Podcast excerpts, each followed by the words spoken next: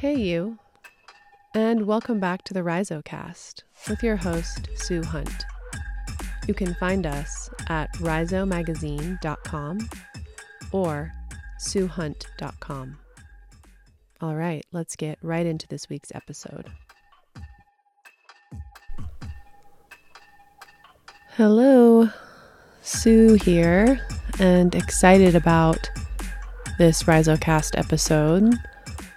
So, I was able to sit down with five of Volume 1 contributors that were published in the Summer Solstice edition of Rhizo Magazine and talk to them about their creative process, a little bit about the work they submitted. Just a really cool experience to put the behind the scenes process and the artist's voice to their work that you got to see in print and that you'll continue to engage with until fall equinox comes out. And honestly, I figured, you know, this will be a bit of a podcast experiment and we'll just let it rip and be super open on all the conversations and see how it goes. And it turned out amazing. And I was very excited to link them all together and share them this week on the RhizoCast. And to go ahead and open the front cover of Rhizo. And so in this episode, we were able to talk to Avian Rogers, Becky Krotz, Elaine Christensen, Vanessa Lamorte, and Torin Nelson. And that's a cross medium there for what was submitted to Rhizo and eventually published. A little bit of wax work, um, painting, writing, some really earthly writing, some work with tarot, and poetry. So it's cool to hear about the creative process and really the intensity, commitment, love, devotion that it takes to work on your craft and have it mean something to you and have it express something out in the world. And there's just something inspiring when you get to hear like how it works and why someone did something and a little bit about their history. And that's also one of the missions of Rhizo is to just be available to the truth of creating and that it doesn't have to get wrapped up in marketing or sales or advertisements and you know, fame or Instagram fame or anything like that, that it really is a spiritual process and a personal process. And it's so cool when other people can relate to that spiritual and personal process. More than cool, really like groundbreaking and opening and vulnerable. And, you know, we all make art in not all of us, but some of us in certain ways for it to be seen and it to be engaged with and it to be shared and for it to make a feel a person feel a certain type of way and for us to feel a certain type of way in the process of actually creating it. So enjoy this week's episode chatting with a few of the contributors to volume 1 and there'll be some version of this podcast with every single volume. It just seems necessary to put voice and artist statements and process pieces behind what actually gets published in the long game of Rhizo Magazine. Okay, thank you so much and enjoy the episode. And we're excited to talk to one of our contributors this week. Her name is Vanessa Lamorte, and home is Las Vegas for you, right? Exactly. Yeah, Las Vegas, Nevada. Mm-hmm. How is the temp there and summertime feeling? it's getting hot, of course. You know, I'm not too far from Death Valley. So at this point, you know, we're getting up there. Um, but monsoon season is upon us, and that's oh, my good. favorite. Yeah. Mm-hmm. Yeah. So needed in the desert. Are you technically yes. in the high desert as well? Uh, not technically. Okay. No, a little bit below. Cool. Mm-hmm. Cool. So I'd love to just talk a little bit about your creative process and why you are excited to subscribe and submit to Rhizo, and just a little bit about your background so we can sort of dive into all three of those areas. Perfect. Go ahead. Oh, okay. I'm like, which part? All of it. Um, Wherever you want to start. Yeah. Yeah. Um, well, Rhizo really excited me because uh, a few years ago, I was having this vision of a collaborative magazine and like different contributors and artists. And I was like, this is like an amazing thing. Um, and I tried it out and it just completely failed. and yeah. it wasn't, it's not, I did, I wasn't prepared. Um, I didn't have the know-how on any of that. And um, you know, it lasted a few months or whatever and put it to rest. And um, then when I saw you were putting this out, I was like, oh my gosh, like this feels so like home in a way. Um, just because of that connection. And I was like, yeah, Sue's gonna do this like a million times better. oh, and um, I was just like, wow, that's really amazing. And then just to see like I don't know, just to kind of see how things started to form for you really excited me um, around being a part of it. And um, the mystery, I want to say, around like not knowing, like how the first issue, right? Like not mm. seeing it just mm. yet and being a part of something really fresh um, and kind of starting to sense into the other people really felt like a fun and um, uh, just like a magic, you know, like tapping the cosmic web and really kind of harmonizing with the others. Um, and so, yeah, I was like, um, I think I want to be a part of this. And um, when I saw your call for tarot, I was like, okay, I think this is, I think this is where I jump in. Um, cool. Mm-hmm. Cool. So, how did you get interested in tarot? I know that you and I actually have a similar study background, uh, transpersonal psychology which I think is always important to talk out loud because people are like, oh, well, how did you get this language set? Or why are you so into all these out there cosmic things? Yeah. And so when did tarot and and or transpersonal psych really enter your space? They came together like the same week that I started graduate school. so this was um, like the fall of 2013. And um, I was, so I went to Sofia University in Palo Alto, California, and I was at our um, seminar, and one of the um, teaching assistants was there, and she was like, I have this weird intuition that you'd be really good at working with a deck. And I was like, what does that even mean? Like, I didn't, I didn't know what a deck was. And so, um, I started with Oracle and, you know, just reading colors and symbols and things like that. And then working with tarot kind of adjacent to that and getting more and more familiar. And I feel like that's a lifelong study, 100% like astrology might be. Um, that's another language I like to work with. Mm. Um, but yeah, they kind of form together and it's, it's fun. I think to me that they form together because, um, it, it just has offered my transpersonal psychology awareness with like this other like more ancient technology and conversational piece. Um, so they, I don't know, I would say that they kind of like fold in and out of each other. Um, mm-hmm. Very cool.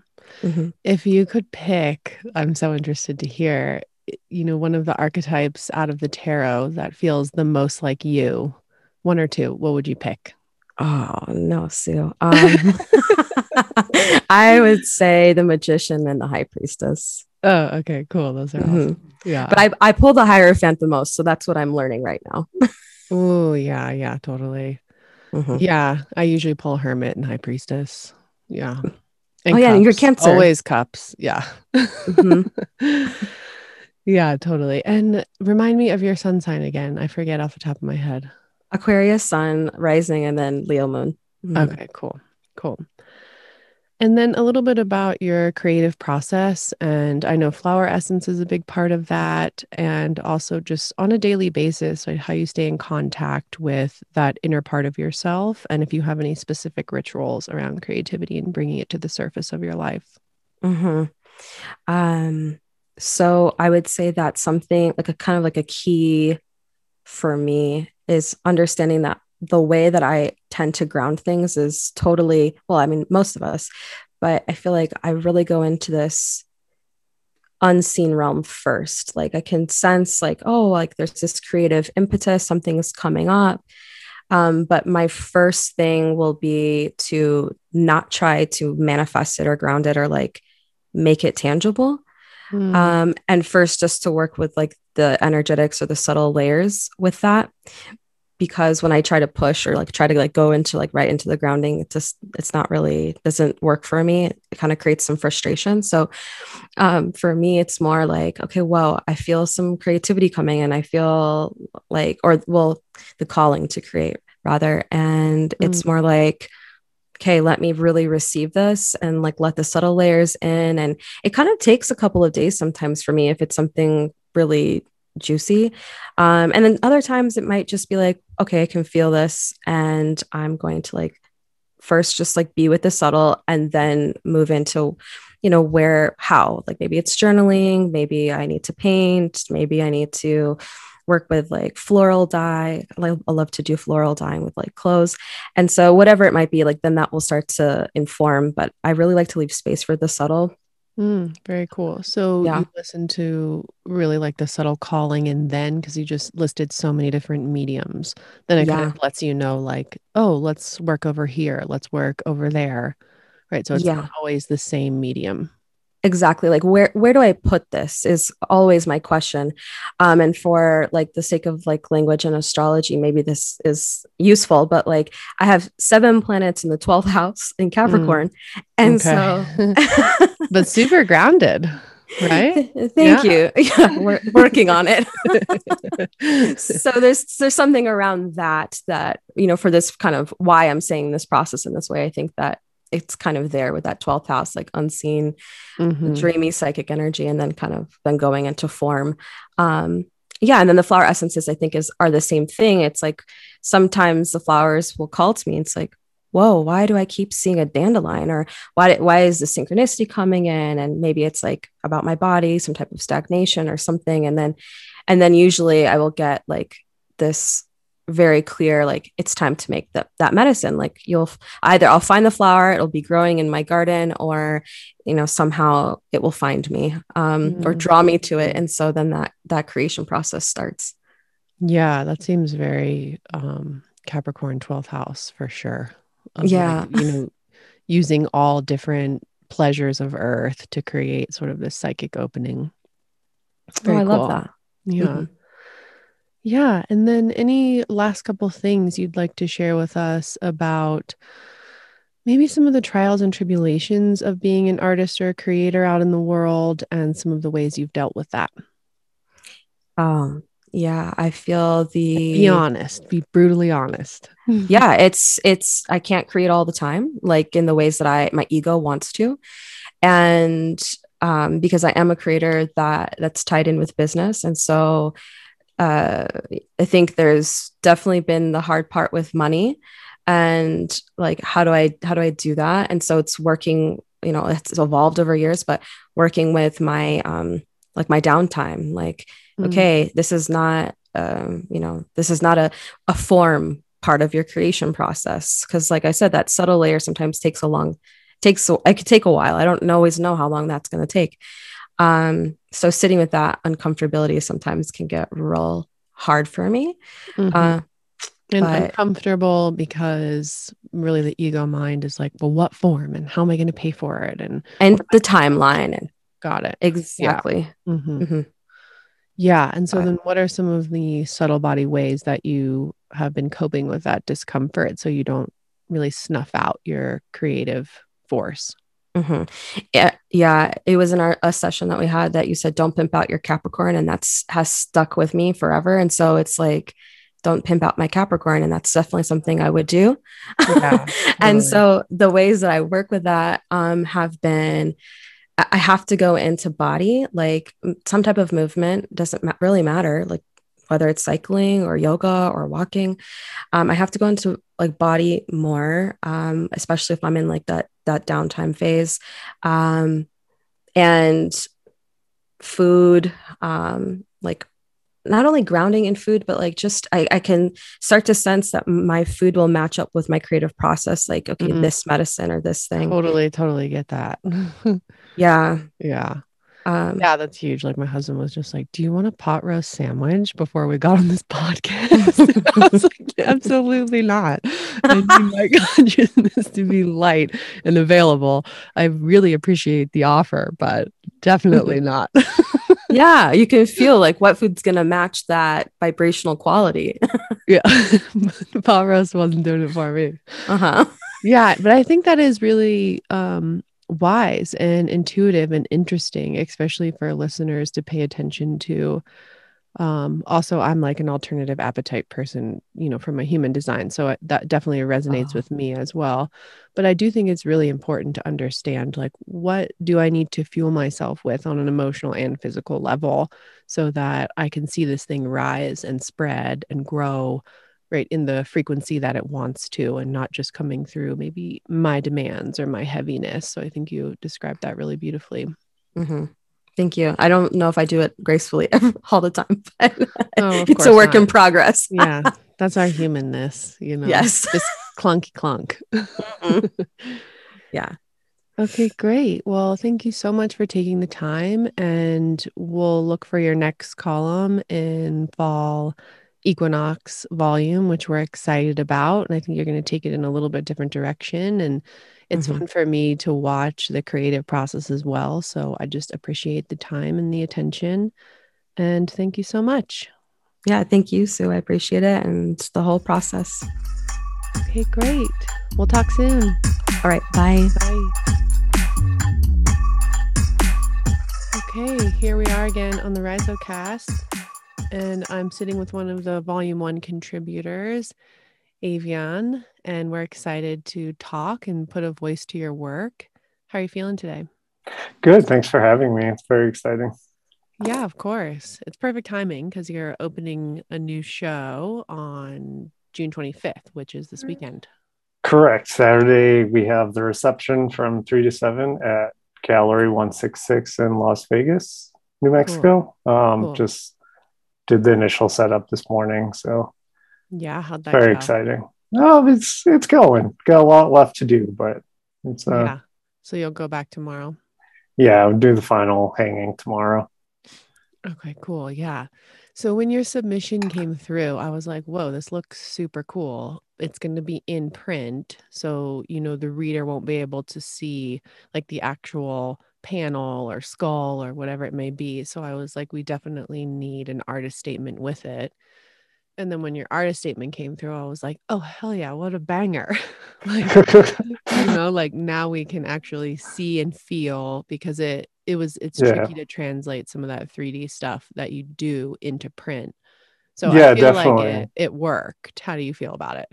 Um, yeah, because you know, it's I think with my work doing encaustic with wax and then like the hand carving in it, it never really translates really well to photography, um, which is sad for me. But at the same time, I kind of love that you have to kind of see it and experience it for yourself.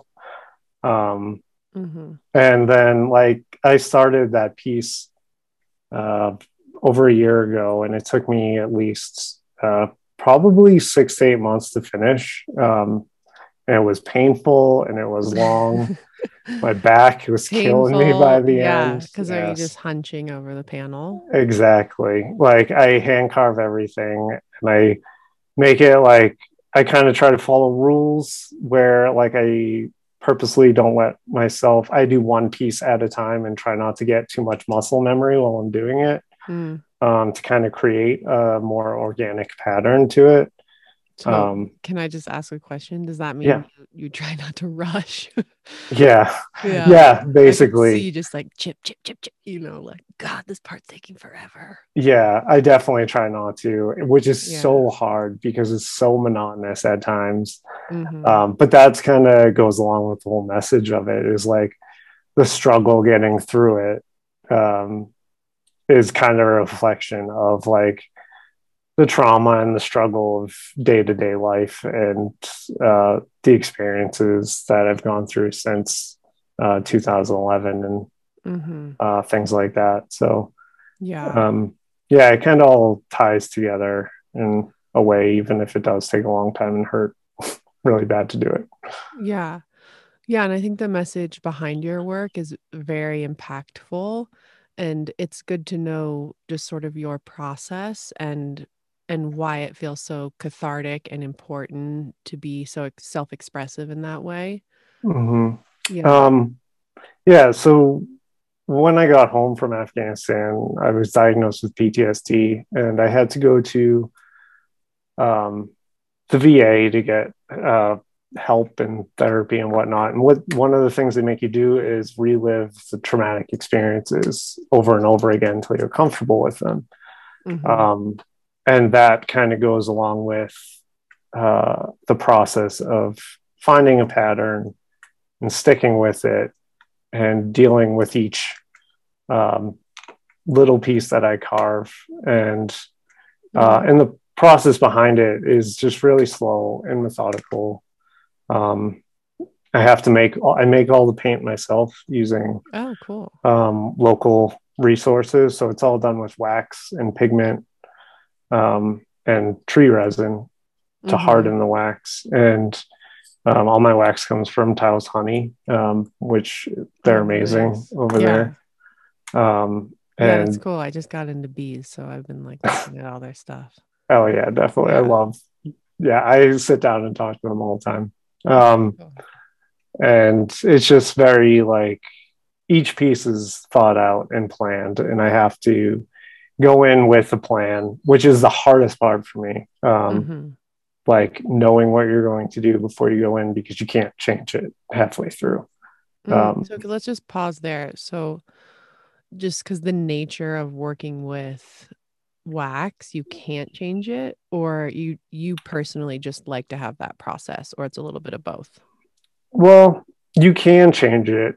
The issue is that if you've started already, um, you need to change it in the piece that you've already completed mm-hmm. and where you're going forward with it.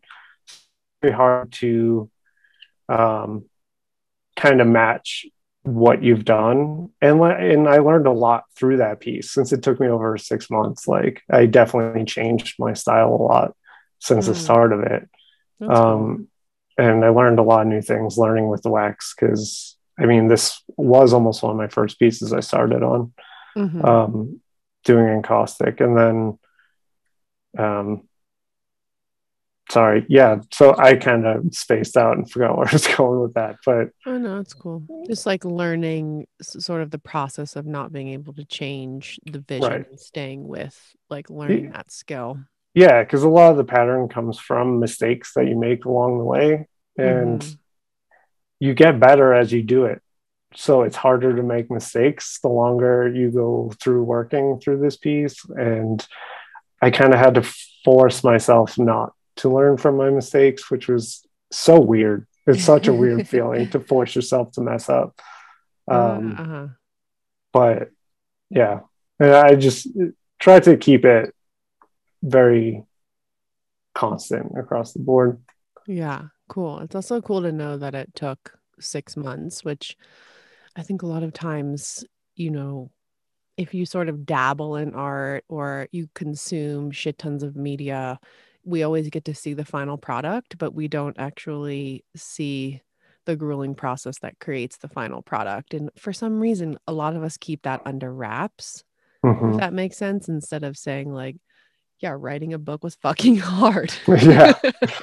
Yeah. And definitely like with writing, I feel like uh, it's definitely different than art because with art, it's very, you can intentionally, I had this discussion the other day with another artist friend that you can intentionally hide your tool marks. But if you do that, the person who's looking at it like doesn't get um, the experience of what you're doing while you do it. So it's like mm. if I hmm. intentionally go through and hide all my tool marks that I'm making while I'm hand carving this thing, is that something I want the user to be able to see, to experience like, yeah, I just spent 12 hours working on this piece? Or do I want them to be like, oh, it's just so seamless and looks so easy to do? Yeah. Um, so it's it's definitely like a personal choice and um, it's kind of enjoyable in that you can choose between that as an artist and mm-hmm. kind of leave it up to the viewer to decide on like do they care enough to see how much work you put in or do they want it to be just something that you did really quick. Mm-hmm. Yeah, or looking perfect or manufactured or Exactly. you know, losing all the nuance in certain ways. Yeah. So in terms of, you know, I find self expression and creativity a big part of my own healing process. Have you found that in a symbiotic way next to the PTSD diagnosis and working through that? Like, has it this been an outlet that's been very opening and expansive? Um, kinda. I I can't say yes to like a degree because you know it's it's definitely a struggle still. Um, mm-hmm. And there's times when I think it helps, but there's definitely times where I'll sit through a session and I have to stop because, like, while I'm doing this, I have a lot of trouble just sitting there in the quiet and not like thinking about things while I'm doing stuff. So mm. I can sometimes I just have to quit because it's too hard. Um, so it, it, there's definitely days where it's good, some days it's not. Uh, Mm-hmm. Maybe it helps in the long run. I'd like to think that, but to tell you the truth, I have no idea. Yeah. And I mean, I'm kind of smiling over here. I guess that's a part of the whole process too. Yeah. Yeah. To just, you know, see where the road takes you in that sort of open, creative way and being available to both ends of the spectrum for sure. No, exactly. Yeah. Um, how long were you in the military for? Um, I served in the 101st Airborne for five years. Mm-hmm. And I was deployed to Afghanistan during all of 2011. Uh huh. And 101st Airborne, is that like infantry, like on the ground or in the air? Um, they are technically they're air assault now. Oh. Um, they do helicopters mostly. Mm-hmm. Um, so I did all logistics with uh, refueling and um, driving around and uh, mm-hmm. convoy type stuff like that. Okay. And what you're are you from Taos or where are you from originally? I'm originally from Boston, Massachusetts. Okay, cool. Yeah, I spent some time in Connecticut, so it all blends mm. together out there in certain ways. yeah. Everything's hilly and everything's green. Yeah. Yeah. So, what led you to working with wax? Was that more recent? Do you work across medium or were um, just like, I don't know, just give it a shot? Yeah, kind of, kind of all of them. Um, it was originally my wife's idea. She wanted, to, we were living in Providence, Rhode Island, mm-hmm. and RISD was offering um, a continued learning course in encaustic. And my wife really wanted to try it. Um, so we both signed up for the course and I just really took to it. When I was in college, I minored in sculpture and I did a lot of wood cool. carving. Mm-hmm. Um, and like instantly, wax just felt like a really cool way to do woodworking, like uh, wood carving stuff, but way easier without mm-hmm. the pain in your hands and all that. So I kind of just picked it up really quick and just ran with it. Um, and over the past uh, couple years, I've just been, I kind of found my niche and just have been really pushing it and experimenting and learning as much as I can. Mm-hmm. That's awesome. And then one of the last questions, in like specifically working with skulls and bones, like what's the roots in that? What what's the reason for you as an artist? Oh, that's a deep one. Uh, so I was hoping I, it would open up a trap door. oh, it does. So when I was in the army, um, I had the option to train as a mortuary affairs officer. Mm-hmm. Um, and just pause for the listener and for me mortuary affairs means? It means uh, basically I am trained to run a morgue or mm-hmm. um, a body collection point in case of a wartime situation. Um, Got it. I I know how to dispose of bodies properly and prepare them for uh, eternal rest, if you will. Mm-hmm. Yeah, and that's such a like service of dignity. It is. It, it's taken very seriously by mm. the okay. army, and yeah. to tell you the truth, it was one of my favorite things I did while I was in the military. Yeah. which is kind of weird, but whatever. Um, Oh, no, I get it. I lived in um, Port-au-Prince, Haiti for a while and oh, right. at a Catholic hospital, and there are really no morgues in Haiti. Mhm. And it was privately funded, but they would collect bodies and do services every Tuesdays and Thursdays just for the dignity of those that passed, Oh, so wow. that those bodies wouldn't just be left, you know, on the side of the road. So Oh, definitely. yeah, definitely understand the importance of that. And so bones Mhm. in your work relate to that. Um, yeah, I spent about a month working in the um, Richmond, Virginia morgue, Mm-hmm. um, kind of helping out, doing um, doing autopsies and whatnot. And I kind of took to it. Uh, I definitely like it was not an easy thing, and I didn't love doing it, but it really was just like an emotional experience that really changed um, how I view death and how I just process that kind of information now. And I think anybody that works Mm-hmm. in the field of death kind of has that same process through their experiences. Um, your whole just you kind of have to find your own way of processing death um, so it doesn't weigh you down too much Yeah. um, and yeah that kind of just led me on the path of being trying to give like it and also like my love for animals so it's like trying to just kind of create something for an animal that existed that kind of adds to their memory and can continues their life going forward and Mm-hmm. um, just trying to hold some sort of reverence to the animal that uh, I'm working with. Mm-hmm. Yeah, that's beautiful. And I think, you know, your craft in combination with that, you know, can definitely feel some really strong symbolism there. Mhm. Mm-hmm. Okay, great. Anything else you want to share really about your work or your creative process? We're all ears. Um, not at the moment. Not that I can think of off the top of my head, really. Okay, great. Well, I really appreciate your submission to Rhizo and the time to sit down and, and do this interview and podcast with RhizoCast and really just like all of your vision and commitment to like bringing your self-expression into the world. It's awesome to watch and thank you so much.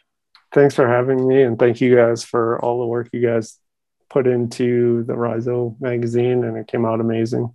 Yay. Yeah, we put you as the finale. We were like, I know, thank you. I was very surprised by that. yeah.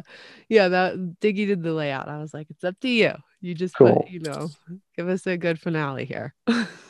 Yeah, it came out awesome. I was super excited. okay, great. Well, I'm sure we'll talk in the future at some point, and thank you so much. Awesome. Thanks again.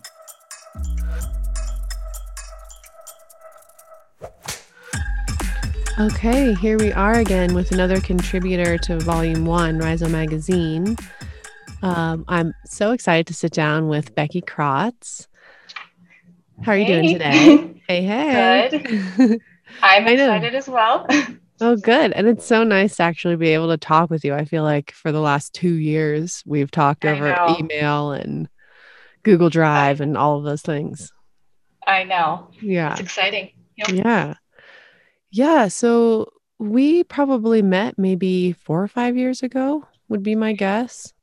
Yeah, I'm trying to think. Um, I did yoga teacher training um, at, through the Yoga Bar in Cincinnati, and Okay, um, cool. Cool. one of the workshops was yours that was kind of in the, the course, and I attended your workshop, and I think that was the first time. Although I don't know if we actually talked like person to person, but um, Yeah.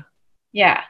Um, yeah, cool. yeah, it, it definitely changed me. and then, you know, after that, I think that I kind of followed you on Instagram and all the different things. And then we, uh, yeah, contacted each other. So yeah.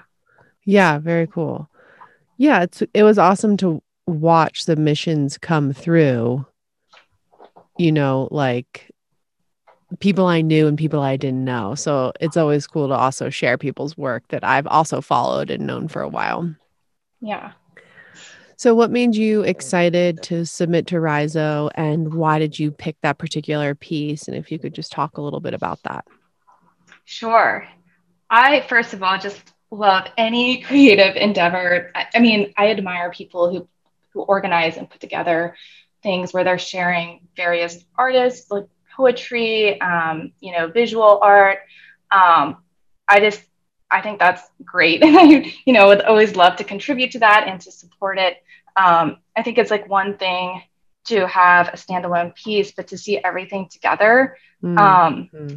and how that speaks differently than a piece does on its own kind of magical in a way. Like if you are glazing a pot, you know what color you're kind of intending it to be, but once it's fired, it comes out completely different. So in that way, I love the surprise. Like, you know, I loved uh, when it came in the mail. I was so excited, you know, jumping up and down, and then I'm um, just looking at it, just you know how everything fit together. It really, um, it, it was kind of like that process, like you know, pulling it out of the kiln, right? Like, how does it look? Mm. How's everything together? And it just um, so I, I love that. And I was excited to submit and be a part of that process.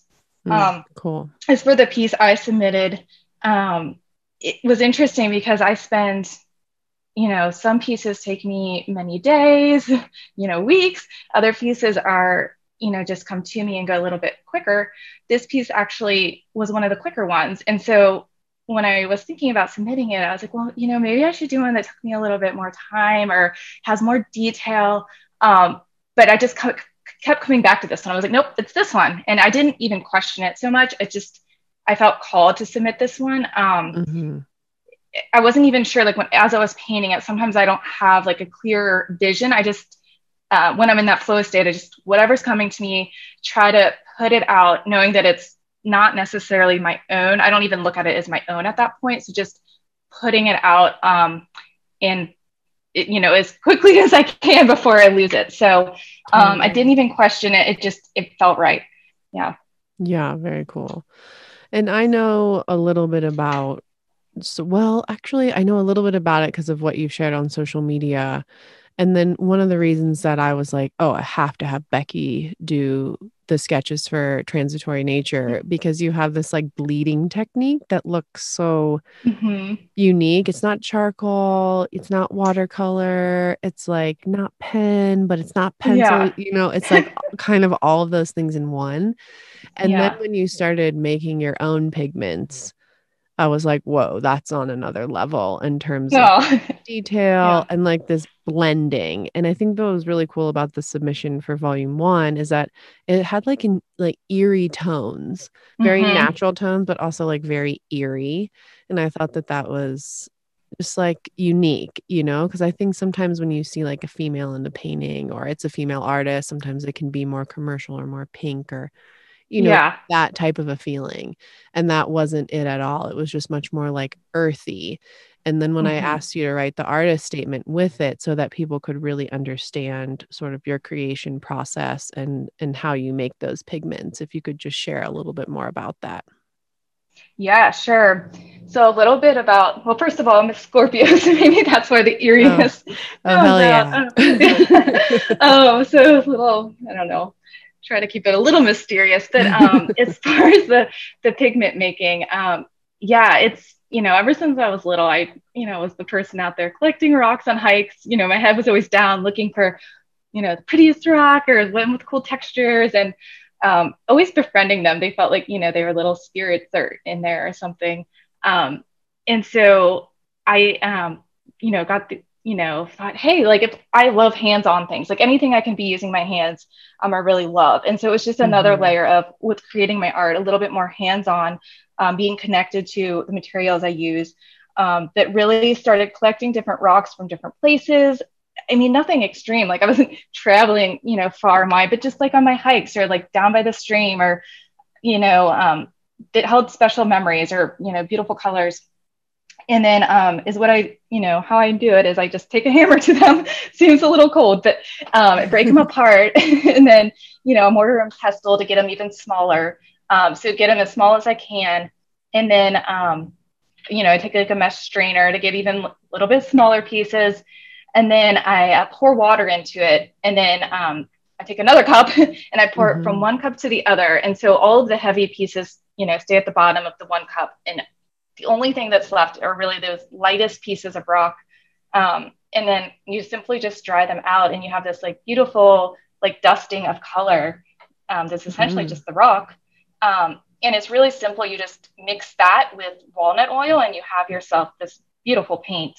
Mhm. Um, and, and it's it's you know cool because I have all these little vials of just dustings of colors with labels of like where I got them or who gave me the rock. Um, and it's yeah, it, it's just That's another cool. layer. I feel connected to it. Um, so sometimes I'll try to do a piece with a rock from a certain place because it, it came from that place and it, it's an image of that place. It doesn't always work out that way, but I still think like it the, the energy of the rocks really do speak. Um, I kind of said in the artist statement, but they they speak on this level I, I couldn't even um, translate necessarily. So Mhm. you know, a lot of times I, the the drawings are really simple, but I think the depth really comes from that that element of you know really putting the earth into them. Um, Mm-hmm. Yeah. Totally. And then, do, can you see the color that you're going to get from that rock from looking at it, or does that change as you actually start to mortar and pestle it? Yeah, that's a great question. Some of both. I you know some come pretty close, others not at all. Um, I try not to put too much expectation into it. You know, at first be like, oh my gosh, that's like a the you know the best Mhm. orange rock ever, and then it comes out a little more brown like oh that's not so i try to now instead of going out with one in mind like i need to find a blue rock because that's how it used to be you know like blue is hard to find so i'd have like this idea i just try to collect them and then um even when i mix them with walnut oil it changes a little bit. And Mhm. again it was kind of back to like that glazing of a pot. I kind of i love it. You know i have um, an idea in mind but i just have to kind of go with it. If i get too rigid about it it it doesn't come out. Um, Mm. and i think that that's it's helpful for me because in most areas of my life i am pretty rigid like order. So it's this area where i kind of just let go a little bit. And i think that's um, why i love it so much Yeah, yeah, that's cool. That's also interesting to hear sort of the the way that it challenges your inner nature to have all these different forms of expression and, and sort of like check the egoic boundaries of like, well, we're just gonna have to work with the colors that we get. And then that really like teaches you in certain ways about other behavioral sets. yeah yeah Mhm. Very cool. And what kind of creative rituals do you have? It could be extravagant or simple that keeps you coming back to this process and, you know, drawing in general that you're like reinvigorated and and what does that look like from day to day? Yeah. So day to day, I mean, I think it's the one constant. It's the one thing I've always had in my life was creating something. Um, and I have gone through many phases of, hey, I'm doing like kind of ink right now, or I'm doing, um, I mean, I've even, you know, I've done like needle felting or like different like textile type of art, but always creating something. Um, it's it's been necessary for me. Um, right now, I have two little kids, so you know, before Mhm. I used to wake up on a weekend, I would go straight downstairs, like in my pajamas, get some coffee, and I would just paint for, you know, eight hours straight, you know, forgetting to get up to pee. And now it looks much different. and at first, I think I, I did struggle with how is this, how is this going to look? Um, and I think you know that you care about something enough. It's you just have you find the time. It looks Mhm. different, but it's not an excuse, and it brings out different I'm discovering new things I wouldn't have found if I just always painted eight hours straight in a row. Um, You Mhm. know, if, you know, I wake up in the morning still and I'll get like, you know, maybe two hours in of working on art. But if I'm outside with, you know, my children, hey, look, we're looking at rocks together and like showing them, like, let's go, you know, make some paint and, and finding ways to incorporate that throughout my day. So a lot of times throughout the day, I'm, you know, making paint or doing that sort of thing, um, thinking about like a sketch in my head, um, and then really um, just finding time here and there. I mean, I'll be sometimes traveling, walking like a baby in my backpack with like Yeah. a piece of canvas, and oh, here's a surface I can put it down. And so I think it's finding that balance of, for for me personally, how can I be present with those around me um, mm-hmm. but also sharing a part of my life that um, is meaning you know it's important to me and i don't want to hide that either um, so definitely getting time to myself um, but also doing it throughout the day has kind of been how i'm finding it now in my life mm-hmm. Yeah, and that sounds so symbiotic and also what an example too of that like this creative process is an ongoing thing and then you get to share it with your children and other people in your life. So it's not this compartmentalized thing. It's this very you know, it's a weaving together. Mm-hmm. Mm-hmm. Yeah, exactly. And then I know you have a meditation and a spiritual practice and how does your spiritual practice or yoga practice affect your art? Oh, yeah. Great question. Again, that's my morning is my time. I am a morning person. So that is the time that I find to sit. Um, again, that has gone through quite some different phases, you know, since having kids, it just sitting, you know, at first I was like, my yoga practice doesn't look like what it used to look like. And again, it's been a humbling experience of, well, why were you doing it exactly? You know, is it to, mm-hmm. um, you know, is it to impress people? And, you know, I, I never thought it was, but it really made you look at those things like maybe not impress others, but myself, right? Like what I could yeah. physically do. Um, it was more of that. Um, what do I think about myself if I can't do the things I used to do physically? Um, and really just rolling out the mat and just sitting. And so the morning is the time I do that. Um, and sometimes in that space, images do come to me um, or just colors. Um, you know, an idea will pop in. I don't normally try to think of an idea, but it just kind of flows. You know, sometimes it'll just I'll see something, and then mm-hmm. that's that's it. That'll be the other, you know, the next idea. Um, it certainly evolves. It doesn't look the way it, it you know, from my head to the canvas. Um, doesn't always translate one to one, mm-hmm. but certainly things do come to me during that time in that space of, of really being quiet and listening. Yeah. Yeah, I definitely resonate with that as like different parts of your life get louder. It's almost as if your sitting practice has to get quieter. Yeah. And like technique yeah. can fall away so that there's more space for inspiration and just pure prana to move. Yeah, definitely. Yeah. Yeah. And then I think maybe last question, which is super cool. You know, when I asked you to do the subtle body sketches for transitory uh-huh. nature and you were like oh my husband's an artist too and you know he can help with this process and i was like oh i love that. Yeah. Kind of what's going on the scene behind the scenes in my home too where it's like yeah. damn.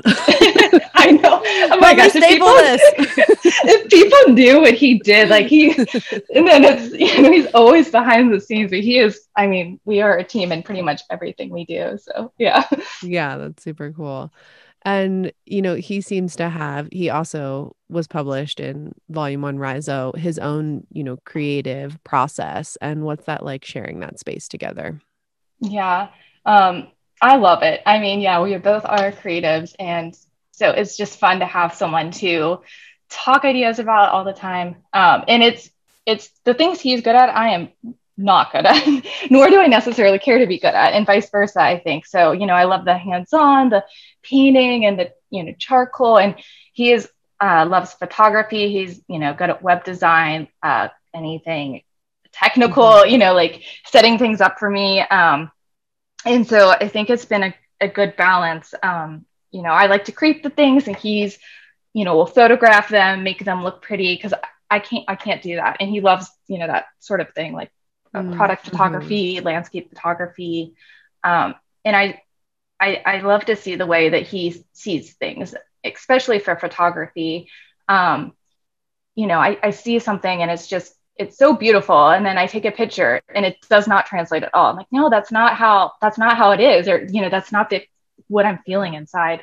Um, and it's, it's, I think it's certainly like really challenging to capture something and, and give that feeling behind it and he's really good at that um, and so yeah i think we we make a great team we don't always know how to um, what to do with it if that makes sense you know mm-hmm. we have these things um, that we love to do and you know we know that we can work well together, but we're not always sure like what to do with it or what path to take with it. And so that's something we're kind of always learning and it's always evolving. You know, sometimes we'll start a video not knowing why we're doing it. I'll do writing and he'll kind of be editing and we're like, we don't even really know what we're doing it for. But it's, you know, I think it's the experience of doing something together is what we really love.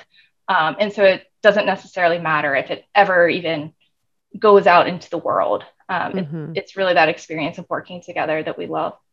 Yeah, that's amazing. And I think just committed to the process, your own creative process, and then committed to a creative process with a collaborator. And then on top mm-hmm. of that, the collaborator is your romantic partner. Is just yeah. all these different levels of like intensity and healing and growth and frustration and yes. butting heads and you know, all yeah. those things. Yeah. And I think it's beautiful because there's no one else that, you know, I think both of us, I have, you know, our honesty with each other. I couldn't necessarily have with with someone else. Um, so better for worse, you know, we can just get to it, but we also yeah. know, you know, like the things we're working on, like we can't get, um, you know, defensive here. We just gotta, you know, like we gotta take it and move on. You know, we can't get too caught up in things like that. So yeah, mm-hmm. yeah, yeah, that's super wise.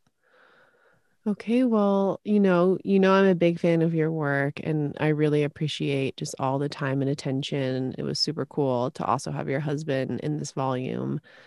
And I also loved being able to share really the process and the story behind the way that you paint and make your own pigments. So, you know, thank you so much for sitting down to be on the podcast and thanks for being a part of the creative community of Arizo. Yes, thank you for putting this together and thank you for having me. Yeah, of course, anytime. Okay, well, I'm sure we'll All talk right. in the future. I'm sure we will. Thanks, Sue. I'll Bye. talk to you soon. Bye.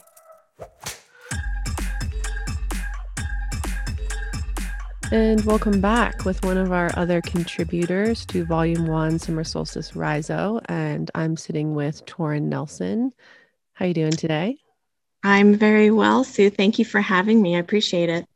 Oh, of course. It's great to hear your voice and put your voice to your work. And you wrote a piece called Borealis, A World Within a World for Summer Solstice. And we loved mm-hmm. the submission. Thank you. Yeah. And when did your writing journey really begin? And what was that process like where you were like, okay, I'm going to start giving some time to this and really investing in the craft of my voice and writing?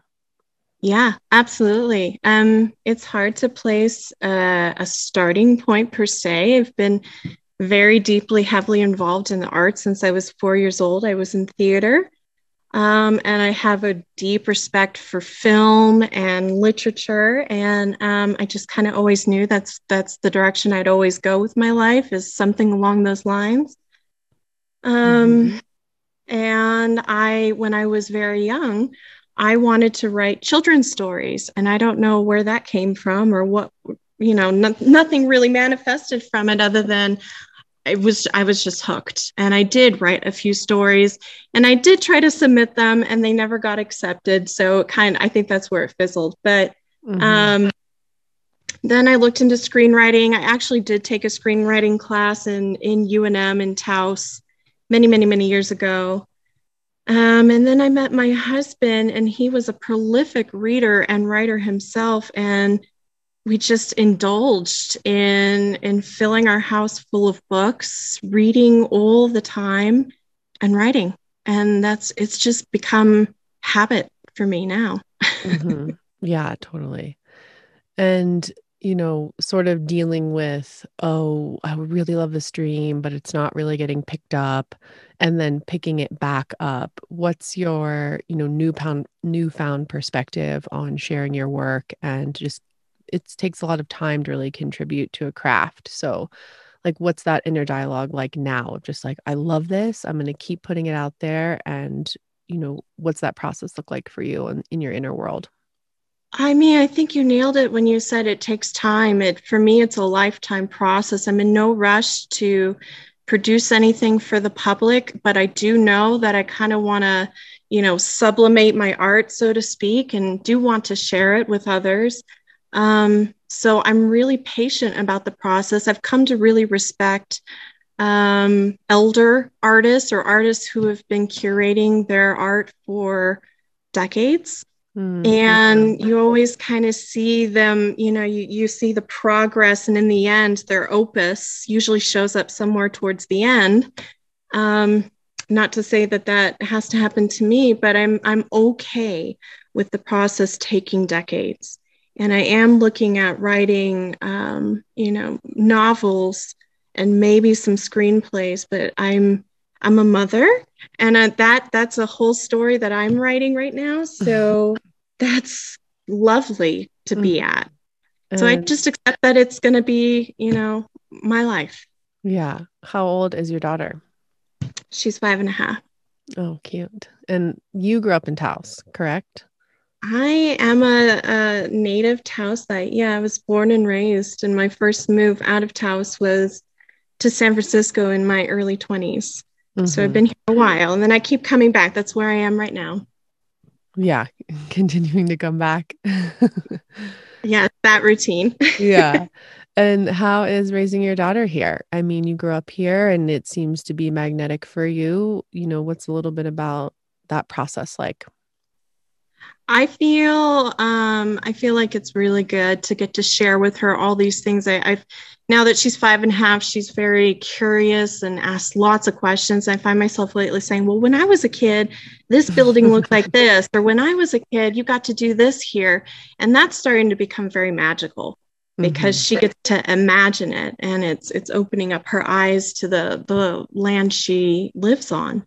Um, mm. so that's yeah. really cool. Yeah. We, we came back here right before the pandemic, the summer before the pandemic, and that felt serendipitous as well. So I have a totally newfound appreciation for being in a small town. yeah, totally. Yeah, I grew up in a small town as well. So it just feels so natural, and I'm so appreciative of it as well. Absolutely. And then your relationship to land, right? That obviously came through in your writing in your piece for Rhizo. And does that affect a lot of the writing you put into the world and your own creative process? Is there a sense of place identity that affects the way that you create? Um, not necessarily. I have to admit that has been relatively new in my writing. I've always been more um, focused on uh, the human condition is my absolute favorite topic. I could talk about that for days and write about it for days and years. And um, and then turning to the land, you know, admittedly being in a, a circumstance where there's lots of talk of climate change and what mm-hmm. the human element is in that. I've definitely turned towards it. Then I started to formally study permaculture.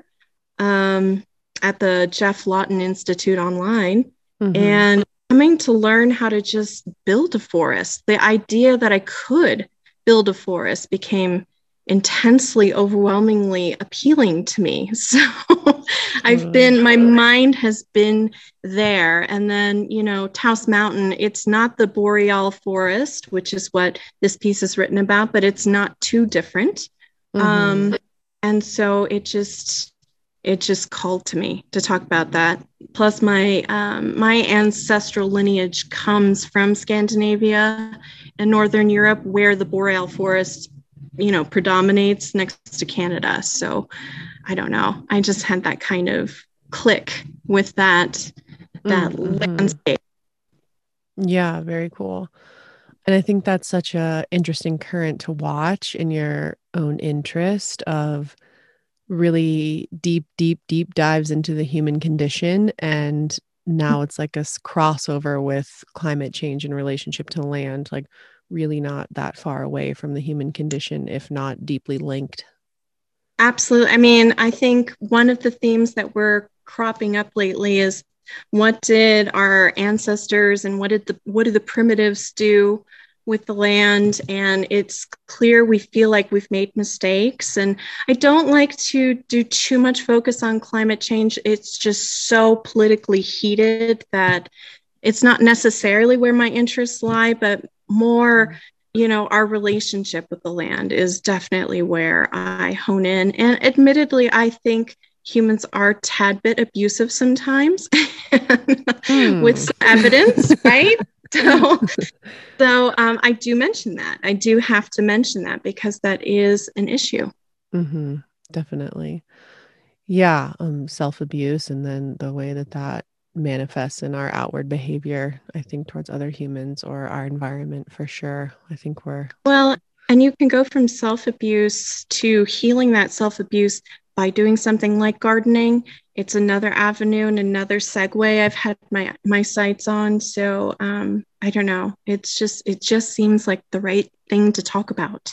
Mm, hmm Yeah, I totally agree, especially with Taurus North Node this year. So just a lot of call to like land actions that are cultivating that relationship, like long-term sustainable relationship. Right. And slow movement, I think, is something you've mentioned about this time period. And I think that's really apropos to accepting what's going on in the climate and how to, you know, how to garden requires, you know, your patience mm. and your your ability to observe rather than do, do, do, do, do. Because if you just do, if you just are constantly active on the land, you make pretty massive mistakes. Mm, totally, um, so, totally. Yeah. Yeah. So maybe just a, a couple last few things really about your creative and artistic journey, where you think it's going, and why you were excited to submit to Rhizo. yeah. Um, like I said, I, you know, I'm in this for life and um, I've submitted, I have some pieces on medium.com because I appreciated that it was just my own publication, so, so to speak. Mm-hmm. Um, um, I don't, I did not love the platform wholly, so I'm not active there. Uh, I was yeah, active. It can be a funny place. It can totally it's be a, a funny place. Really funny place. Yeah. It's, it's got a really big promise on it, and then you get into it and you go, "Oh, this isn't as easy as I had hoped." so, mm-hmm, totally. Yeah, yeah. It's a bit of a it's a bit of an ocean. I'll just say that. Um, and then you know, speaking of other tech oceans i i you probably could see me be more active although not so much lately on instagram mm-hmm. um, which is you know where i found Rhizo and um, uh, there was just this you know from the aesthetic to the idea that we did not have to you know compete with advertisements and marketing and that we could all just put a little piece in this gorgeous little display was right up my alley. So mm, cool. Yeah. I, I, am very grateful that I got this opportunity to do that. Um, but yeah, like I said, I don't really have a exact direction yet. I just finished a certificate in yoga, so I'm a registered yoga teacher, and I'm working on a permaculture certificate. Um, and I I got a bachelor's degree in cultural anthropology, and so I'm I'm very much uh, a person who's synthesizing material all the time. mm-hmm. Yeah, and eventually, the web. Yeah, weaving the web, and eventually that's going to end up in words in some way, shape, or form. I just don't know what medium, and I just don't know exactly what the story is. So. Mm-hmm. Perfect. Well, it's arriving. I it's think arriving. we both know that. yeah, absolutely. Okay, thank you so much. One, for your time and effort and your craft and contributing to volume one, right? We deeply appreciate it. And thanks for putting your voice to your work. We also appreciate that. And thank you so much for the time for being on Rhizocast this week. Back at you. Thank you so much for this opportunity. It's a beautiful, beautiful little magazine. Oh, thank you so much. And I'm sure we'll talk soon and maybe whenever, because I'm quite a hermit. I get the sense you might be too. We'll probably just see each other around. I think so. One of these days, one of these days. Yeah, that sounds good. Bye. Okay, and we're back with another one of our contributors to Volume 1, Rhizo Magazine, and Elaine and I are actually friends, which is cool. And we've known each other for maybe six or seven years now. And we used to see each other a lot more, but not as much now since I'm in New Mexico. But welcome to Rhizocast, Elaine. How are you feeling? Hey, Sue. Thank you. I'm doing well, thanks.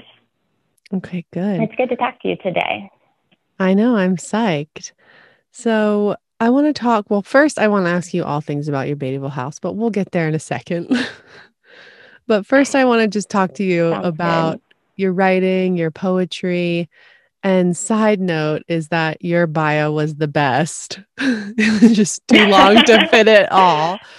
But I just wanted to make that comment right out of the gate because sometimes we can get so serious with like our creative works and what we do out in the world. And reading your full long form bio, I was like, oh my God, I love Elaine. I'm I definitely don't take myself very seriously most of the time. and I think that's one of the reasons, not one of the reasons, but you're like so lighthearted and you can tell that you are very creative and childlike and have this huge imagination. And that really seeps into lots of different parts of your personality. So I definitely love that. Thank you. Okay. So, in terms of your poetry, when did it start and how often do you sort of touch in with what words are arising and how often do you put them down on a page? Um, so when it started, um, my grandpa has a story that um, he remembers more clearly than I do. It definitely sounds like me though, and I believed him when he told me this. Um, but he told me a couple years ago that I was playing on a softball team, which I did in first grade and second grade. It was a very short softball career. and um, I would just sit in the outfield and play with the clovers. And I um, told him one day when I, he came to watch a game, and it was pretty obvious I was not checked into what was going on um, with with my team and everything. And he said, "What were you doing?" And I told him I was writing poetry. That's And- amazing. Definitely does sound like me. I don't specifically remember that. So I guess it's my fascination with words and that art form has been as long as I've known how to talk. Um, and I just, it's something that just comes out of me. Um, I have seasons where I'm writing more.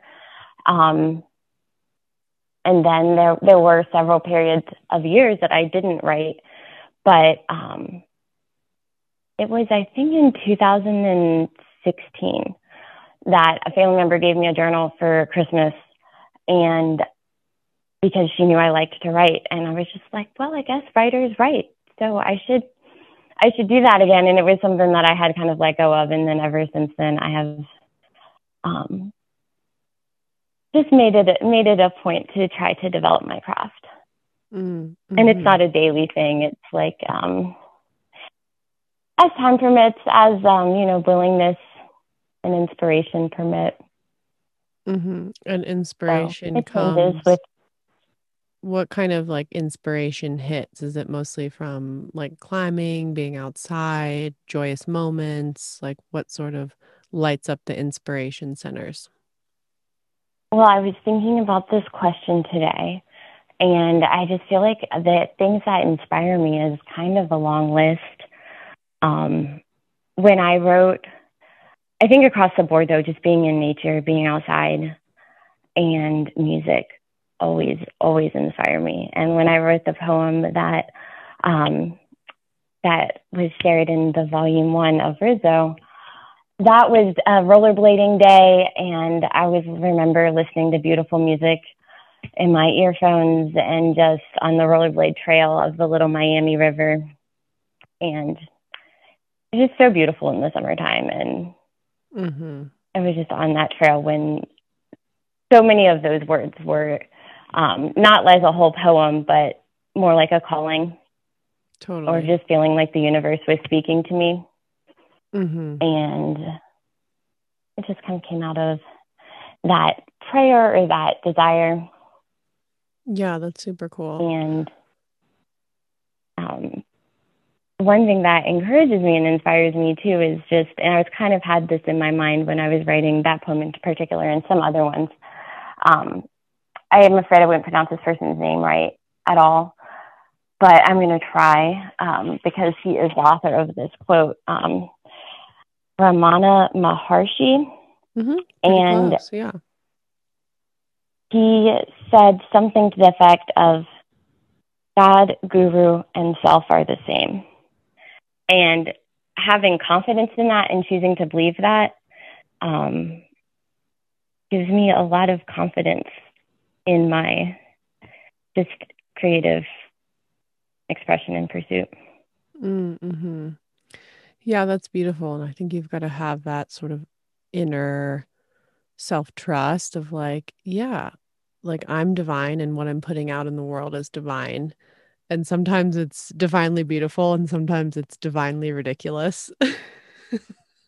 Absolutely. Uh, it's yeah. it's a journey. There's um, journals and journals, and only a fraction of that is anything I have shared with the world. yeah, um, totally. It and takes a lot.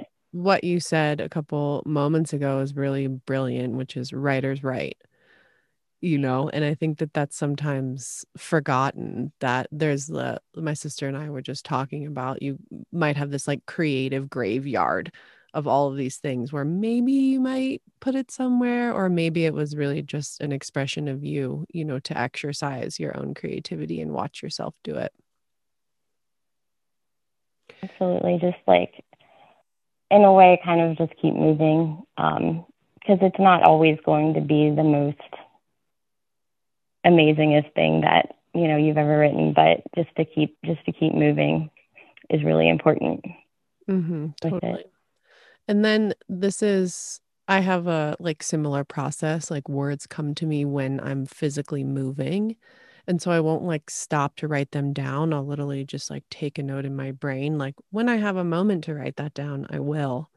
And so when you're like moving in nature and rollerblading and you know, you and I met through rock climbing, and I know that's a big part of my sort of creative excitement to be outside. And how do you sort of capture words when you're like, oh, I'm not near notebook, or like, what's the sort of way that your consciousness organizes itself when it's like, oh, I really need to get that down on paper?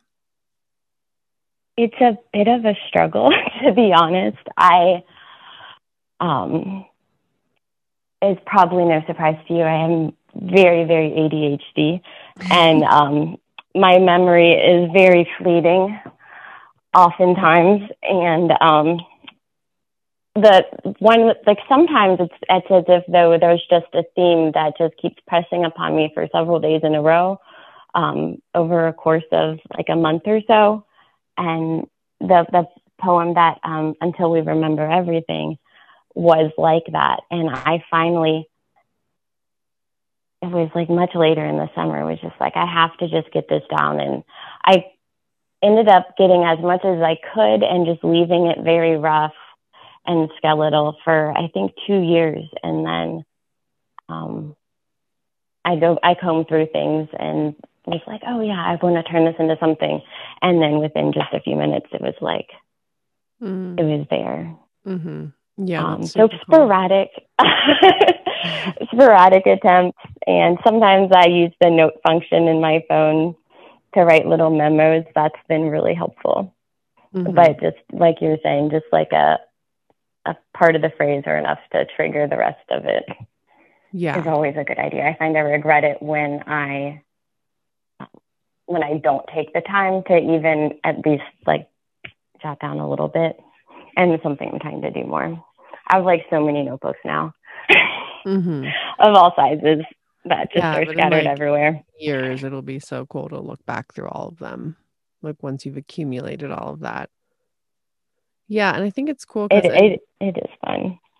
Um, until we remember everything is like it has a movement cadence to it, which is cool to see. Where it's very like, like the cadence is just obvious in the words chosen so I love to know that your process is also like really generated by moving, like physically moving. I think that's definitely true. And I'm, I'm glad you said that and noticed that because I'm very passionate about poetry being read out loud. Um, other other forms of writing, it's it's not as crucial mm-hmm. with prose, obviously, but I am always very passionate about other people experiencing my poems. Like I hope when people read my poems and see them on paper, I always hope that they at least quietly to them like just softly read the words aloud. Mm. Um, yeah, that's because that's that's what I do with poetry. Yeah, um, that's a how I enjoy other people's poetry, and that's something a lot of us take great care to um, to find that sound and to find that. I mean, it's not music, but it's not dissimilar from music either. So the the audio is is Mhm. really important. Yeah, and that's like a skill all in itself, I think, to sort of pick the right syllables to create the imagery and create the rhythm.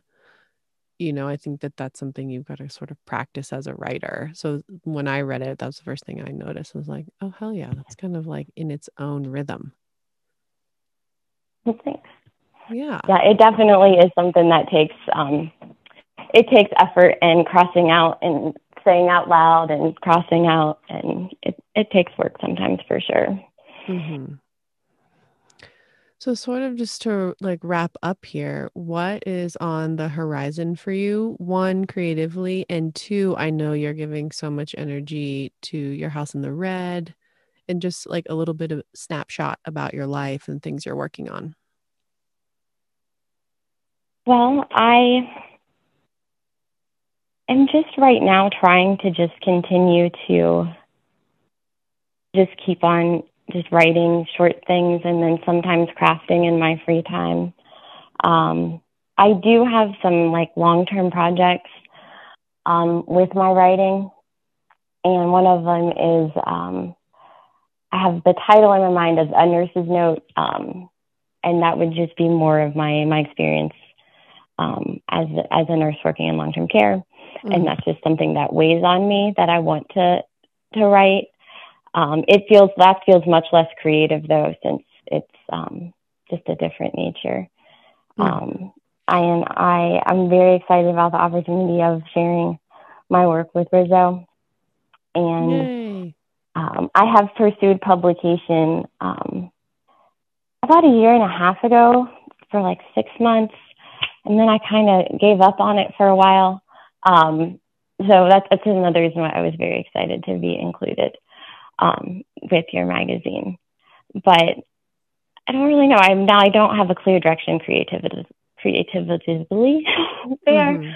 Um, Full time job takes time and is a drain on energy and then just other pursuits and interests also.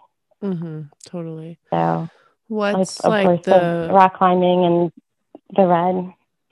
Yeah. What's like the um vision for writing about nursing? Is would be sort of some of the things that are challenging. Like I'm just curious about the door inward there. Sure. Um, I have this hope in humanity that if people were to understand what life is really like for elderly people living in long term care, that things would change. Mm. And in the and um and that weighed heavily on me for years before the pandemic. And then in the crucible of COVID, of course, everything got so much worse. And I, I have hope in history when I look at the Ombudsman Act, I believe that was in like 1980s, that really revolutionized for the better and gave more rights to patients and elderly people.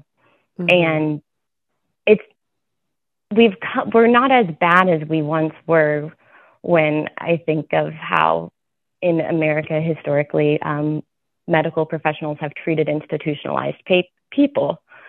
Um, you know, restraints are not allowed anymore. Like it's improved slightly, but it's still so far to go.